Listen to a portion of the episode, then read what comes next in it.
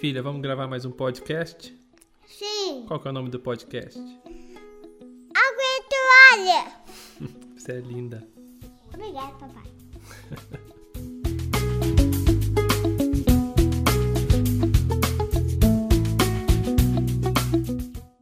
Ei, família! Eu sou o Deide Rodrigues, eu sou psicólogo e sou missionário aqui em Moçambique. Você está ouvindo o podcast Água e Toalha. O nosso coração é lavar os seus pés da poeira deste mundo com a palavra. Com a água e a toalha, nós seguimos o padrão de serviço que foi deixado pelo nosso Senhor Jesus. Minha oração é que seus pés eles sejam lavados nesse tempo e que vocês sejam renovados para saírem pelas nações com a água e a toalha, servindo a muitos que estão ao seu redor.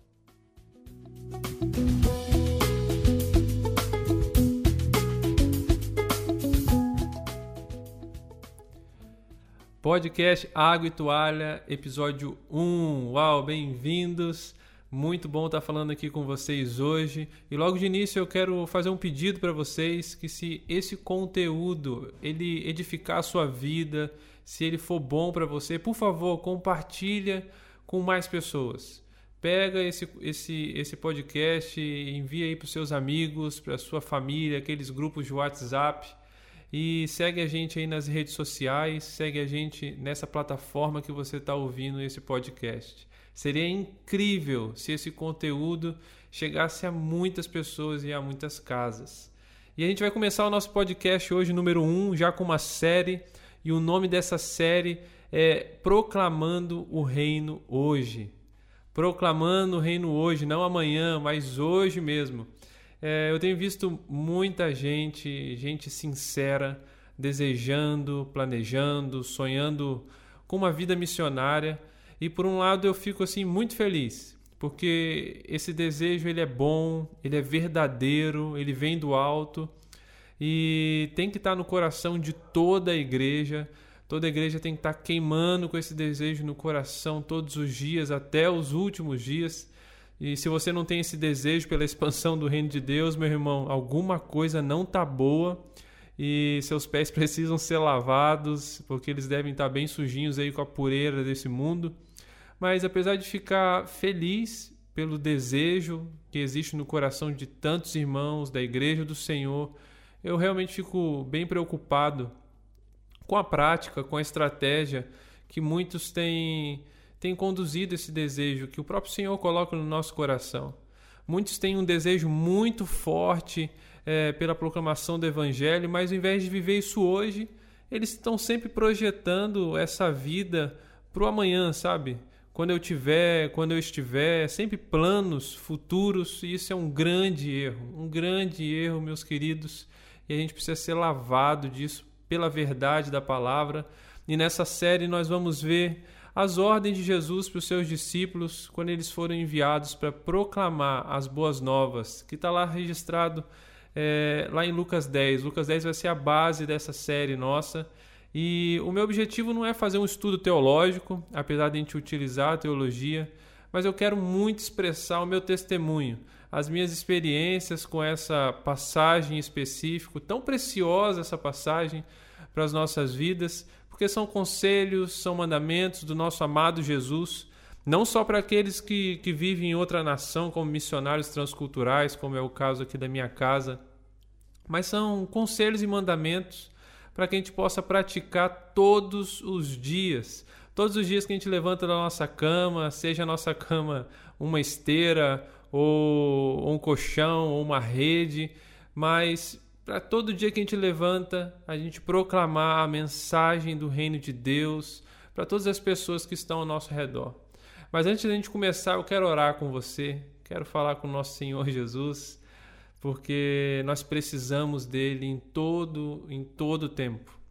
Senhor, é, nós concordamos com você, Jesus, e nós declaramos agora que nada, nada, Jesus, a gente pode fazer sem o Senhor nem mesmo ouvir esse podcast aqui agora. E por isso eu te peço, Senhor, lava os nossos pés com a Sua palavra e nos capacita a lavar outros pés, em nome de Jesus. Amém.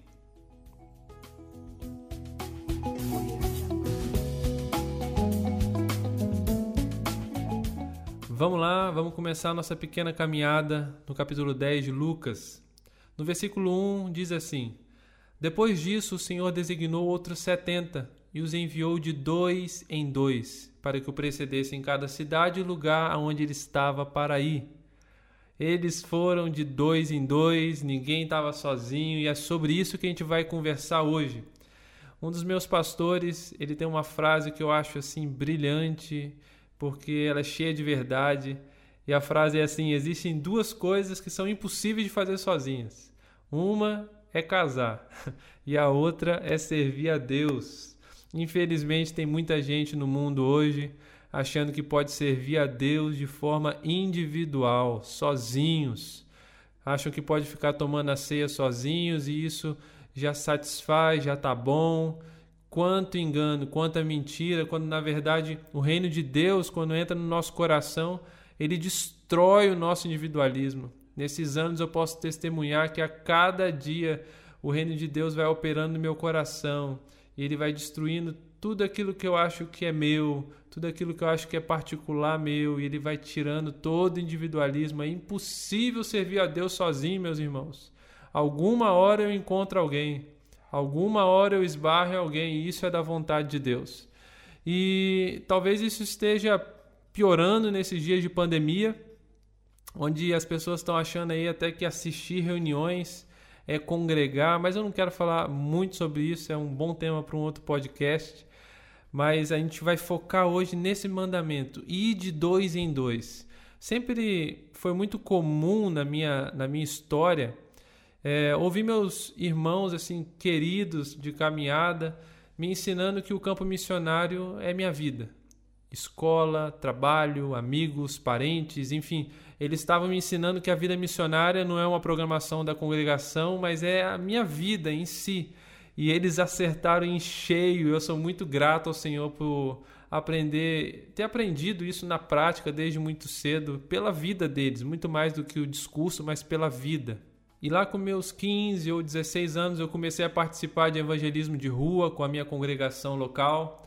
A gente fazia coreografias, fazia teatro, enfim, e proclamava de, casa, de casa em casa. E é muito viva a lembrança na minha cabeça de quando a gente chegava em um bairro e, e o líder nos chamava para dar aquelas últimas orientações sobre o programa, orientações é, informações sobre o evangelismo e praticamente todas as vezes ele falava: Olha, ninguém vai sozinho. Vamos sempre de dois em dois, três em três, mas sozinho não. É evidente que ele estava em obediência a essa passagem, e é lógico também que nós éramos adolescentes, um pouco inconsequentes, não queria deixar ninguém sozinho mesmo, mas a base era esse mandamento. E eu tenho aprendido nesses, nesses anos que ir de dois em dois vai muito além da questão física, de ter alguém do meu lado. Muito, mas muito além disso, porque se, não pode ser só isso, ir de dois em dois, porque sempre tem que ter alguém do meu lado. Porque imagine só comigo, você está numa entrevista de emprego e aí você é contratado. E é aquela entrevista difícil que tem várias etapas, vários testes, teste psicológico, bota você numa sala lá, pergunta para você qual animal você seria. Imagina, você está querendo emprego. Eu não, tô criticando aí os psicólogos porque eu sou da categoria, né? Também sou psicólogo. Mas imagina, você está na entrevista de emprego e você é contratado, cara. E depois você está lá quase assinando a carteira, você vira para o empregador e fala assim: olha, só tem um detalhe. Eu preciso que você contrate mais um irmão meu de fé porque esse trabalho aqui agora é meu novo campo missionário e eu não posso ficar sozinho. Eu tenho que andar de dois em dois. Será que isso vai funcionar? Não vai, com certeza não vai. Eu sei, eu, eu, eu, reconheço que esse meu exemplo ele beirou assim o absurdo, mas tudo bem. Esse exemplo ele ilustra bem os inúmeros momentos que nós temos na nossa vida, que nós temos no, no nosso dia a dia e que a gente está sozinho está sozinho no nosso ministério. Eu falo ministério não, não púlpito, viu, meus irmãos? Eu falo ministério vida, ministério serviço. Tem vários momentos que a gente está sozinho, a gente não tem a presença dos nossos irmãos do nosso lado. Por isso eu acredito que ir de dois em dois fala de uma atitude de coração. Fala sobre o milagre de pertencer a um lugar chamado Reino de Deus, Amigos, pertencer. Eu tive uma experiência tão boa com o Senhor dias atrás que falava sobre pertencer ao Senhor. Há, há, há mais ou menos duas semanas atrás, eu fiz uma viagem de caminhão para trabalhar em uma associação agrícola. É um trabalho incrível que tem sido desenvolvido junto com alguns pastores locais aqui em Quelimane, onde a gente vive. E é um campo de plantação, aqui nós chamamos de machamba, que é roça. Lá eles plantam arroz, gergelim, é, mandioca, vários tipos de hortaliça, tem vários projetos lá, é uma coisa incrível, linda, e fica mais ou menos 80 quilômetros da minha casa. E por causa da estrada ruim, muita areia, às vezes leva até três horas para a gente chegar lá de viagem. E na volta, cara, na volta é, para casa, quando faltavam uns 40 minutos para chegar em casa, alguma coisa bateu no meu olho e eu estava sem óculos e, eu, e realmente feriu meu olho, doeu bastante e eu terminei a viagem segurando meu olho para diminuir a dor. E quando eu cheguei em casa, minha esposa colocou um tampão, um curativo que ajudou bastante. E aí a Isa, que é minha esposa, pegou a nossa bebezinha, que é a Naomi, pegou ela, foi amamentar para botar ela para dormir. E eu fui dar jantar para nossa primogênita, que é a Alice, que tem 3 anos de idade. E eu confesso que eu estava cansado, eu estava chateado com aquela dor e eu estava um pouco desanimado. Então eu pedi para Liz para ela orar pelo jantar e, e ela orou bem assim: Jesus, obrigado por esse almoço. Era jantar, mas ela falou almoço, tudo bem? Ela falou: Obrigado pelo meu papai. Eu peço que o Senhor cure o dodói do meu papai, porque o meu papai está usando band-aid no olho. E eu peço que o Senhor cure o meu papai, porque ele é meu. Em nome de Jesus. Amém. Uau! Quando ela terminou a oração, meu coração se abriu para ouvir o Senhor e foi como se Deus perguntasse para ela: por que, que eu tenho que curar o seu papai? E ela respondeu: cura o meu papai, porque ele é meu. O Espírito Santo me lembrou que a, a, que eu pertenço a Jesus e que Jesus me pertence. Me lembrei daquele texto que diz: Eu sou do meu amado e ele é meu. Uau, o corpo pertence ao cabeça e o cabeça pertence ao corpo. Eu pertenço aos meus irmãos, os meus irmãos pertencem a mim. Que coisa maravilhosa! Eu pertenço a alguém, eu nunca estou sozinho, eu não vou sozinho porque eu pertenço.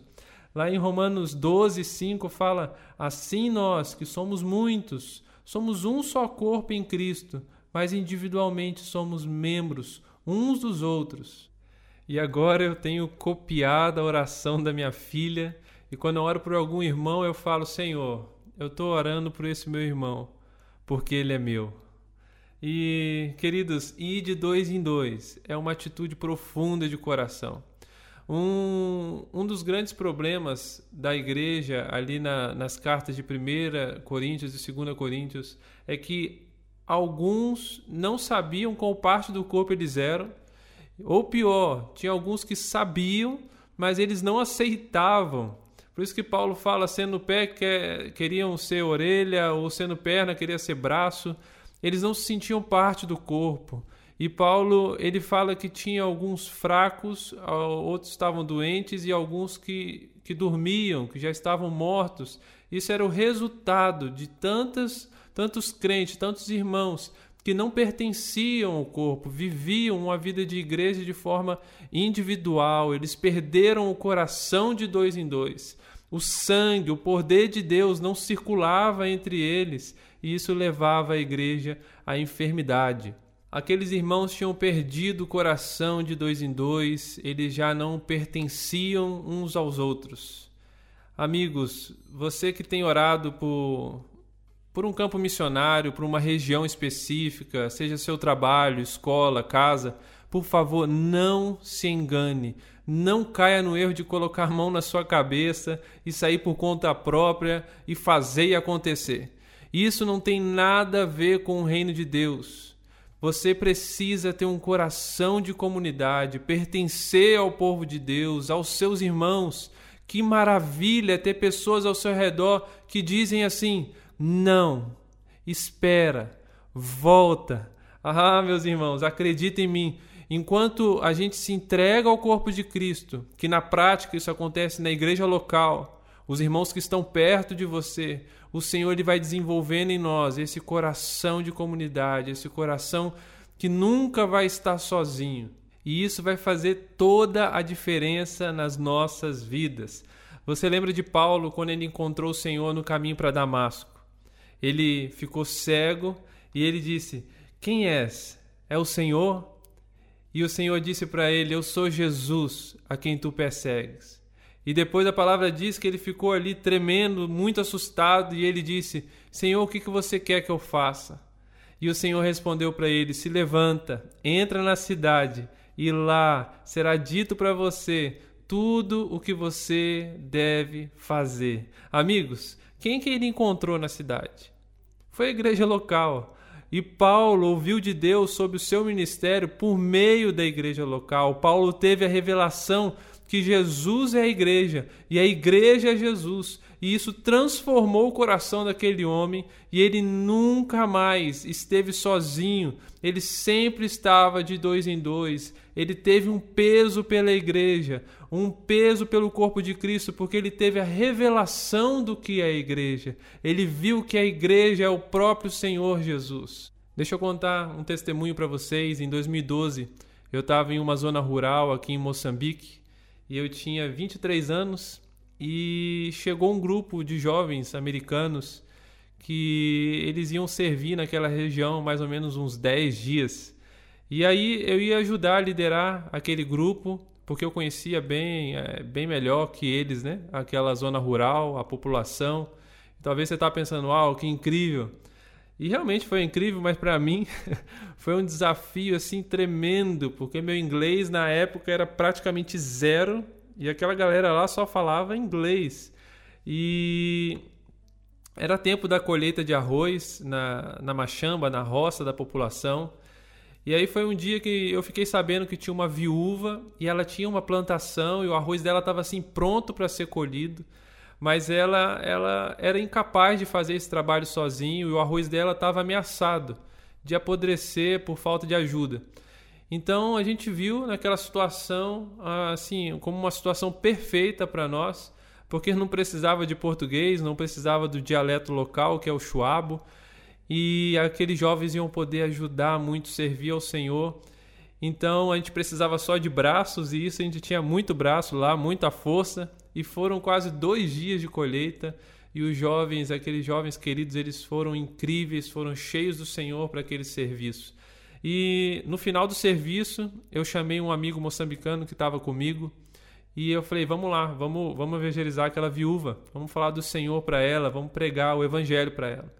E quando a gente sentou para conversar sobre quem era Jesus, ela me interrompeu e disse, em chuabo, no dialeto, e meu amigo traduziu para mim, ela falou bem assim: Olha só, eu sei quem é Jesus. E eu vou contar para as pessoas que ele veio e colheu o meu arroz. Queridos, ela começou a receber a revelação do que é a igreja. Ela viu o que é ter o coração de dois em dois.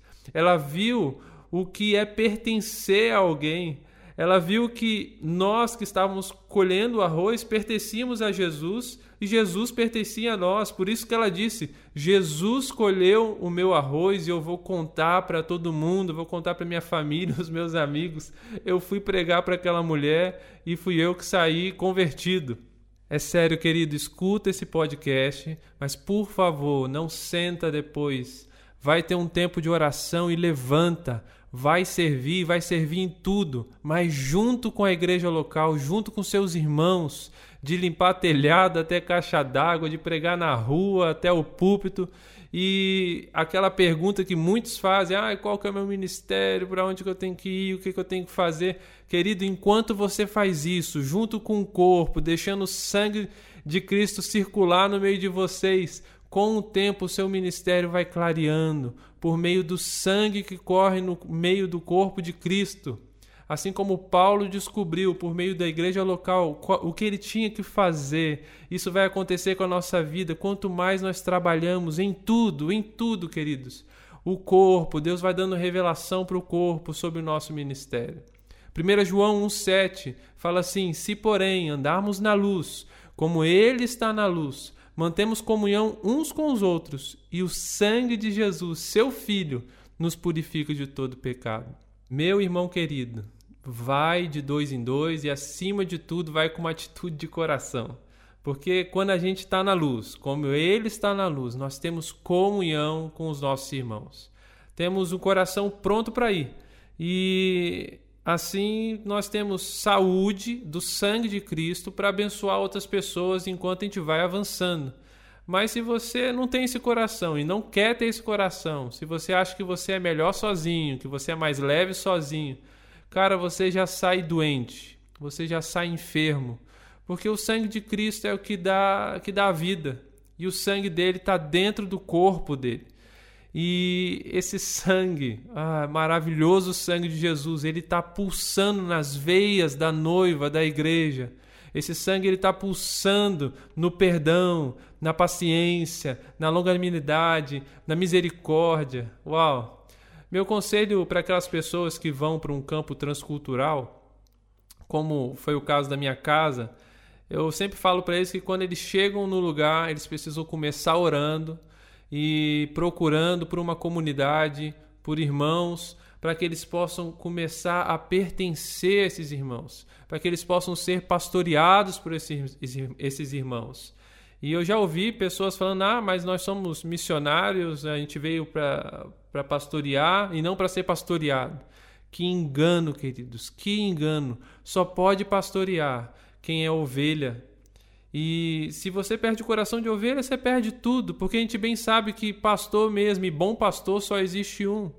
E se de repente você vai para uma cidade onde não tem congregação, onde não tem ninguém, não tem nenhum irmão, cara, ore pela conversão de pessoas que muito em breve essas pessoas elas já vão é, ser crentes maduros e você vai poder se submeter a elas, ouvir o Senhor através delas e ser pastoreado também pelo coração delas que está ligado ao Senhor Jesus.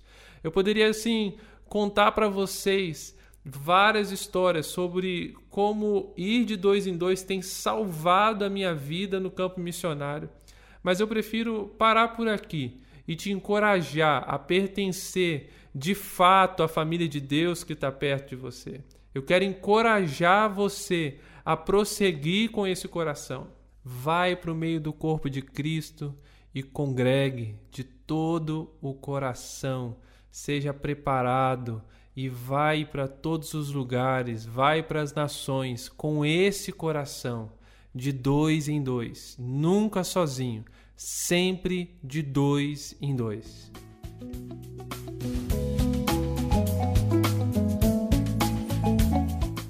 Que coisa boa passar esse tempo aqui com vocês. Eu espero mesmo que seus pés tenham sido lavados pela palavra de Deus. E eu te peço mais uma vez que você compartilhe esse podcast com alguém, mas o mais importante, ande você preparado para servir aos outros. E se você quiser, conta para mim lá nas redes sociais o que Deus falou com vocês. E de coração eu te peço, conte para mais alguém de forma pessoal e aproveite para proclamar o evangelho do reino hoje. Deus abençoe você. Até o próximo podcast. Um abraço da minha casa. Valeu.